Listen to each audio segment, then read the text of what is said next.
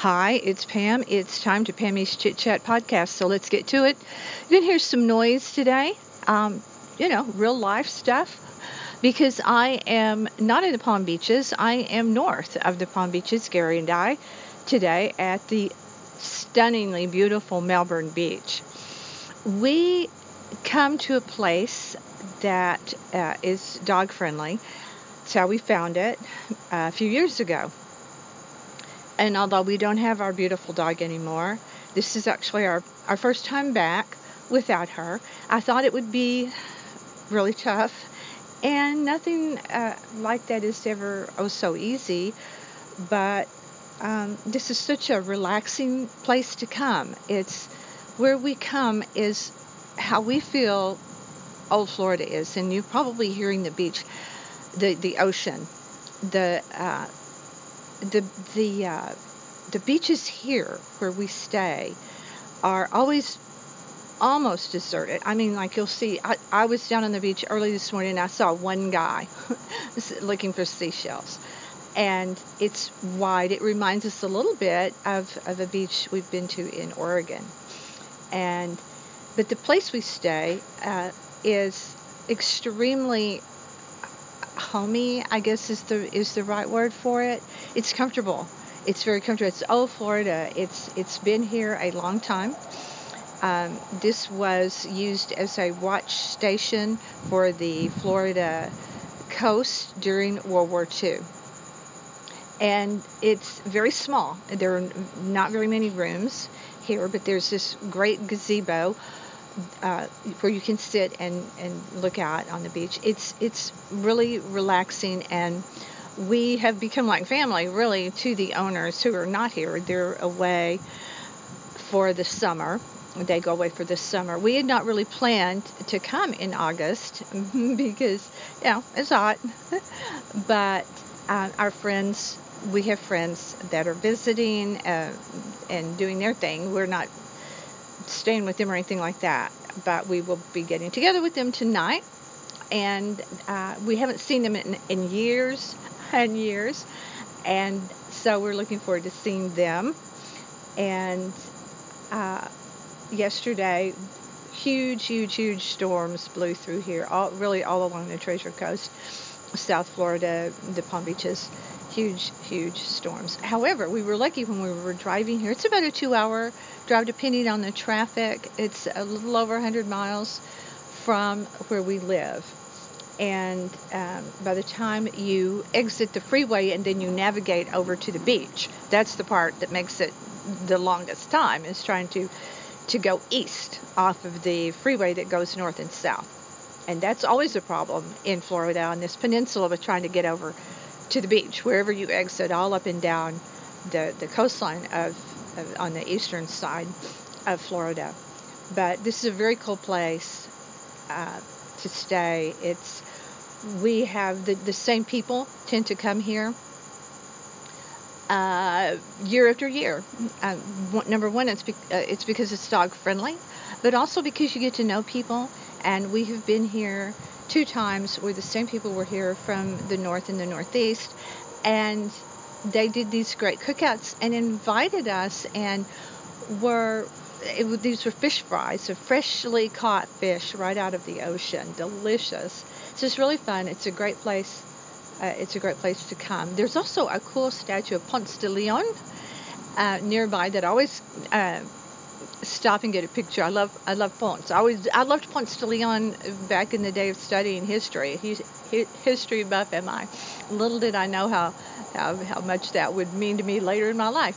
When we were in Puerto Rico recently, uh, we were in a church that where old Ponce is buried, very in uh, in San Juan. So that's very cool. Um, one other little thing I want to talk about is Tori Spelling. Tori Spelling is whining a little bit because they're doing this 90210 reboot of the show, and so she and Jennie Garth are out there doing uh, doing press tours. And she was on some New York TV station, and they confronted her about her financial woes. And for someone who puts herself out there and has put herself out there in the world of reality, she got in a huff because they wanted to. She was offended because they wanted to to ask her about her own financial situation, bluntly saying, "Can you pay your bills?" You know, yeah, she got all happy. But it's really stupid because they wrote her financial stuff into the reboot of 90210. So Gary sent me this story. Good old Gary, he's always looking for cool stuff that I might miss because he knows I read so much and glean for stuff. Uh, just trying to trying to stay abreast. So he he lends a hand there. Uh, the funny thing about Tori to me is, you know, she was also bitching about no one asked her to be on Real Housewives of Beverly Hills, but they asked Jennie, and Jennie turned it down. I, I don't watch those shows as I've said before, so uh, Denise Richards is, is on there, and uh, I, I did like her little reality show. That was one that I did watch years ago, as I've said before, because I liked Irv, her dad. But Tori's all in a snit uh, about these things offending her, poor little rich girl uh, lifestyle. And but the, the the funniest thing about Tori and Dean, there's a, a satirical, uh, gossipy, snarky website that I have read for years. It's called Dlisted. Do not go there. It is not for the timid or uh, the, the people that are easily offended.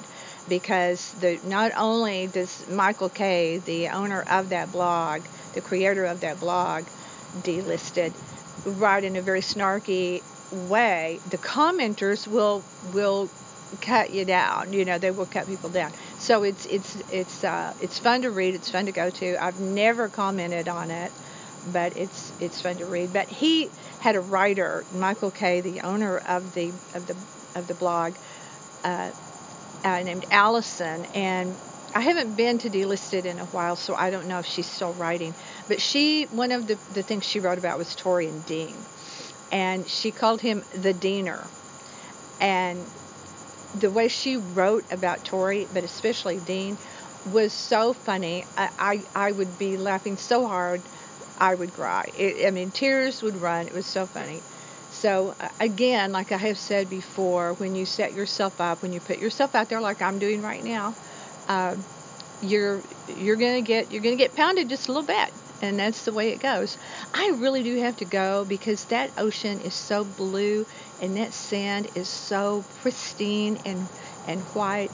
And let me just tell you, up and down on each side when I walk down down from up we're we're above it's we're we're up high and so you have to walk down to get to the beach because up high you can see and it's really great where the gazebo is you just take a little they built a little uh, walkway to get down to the beach.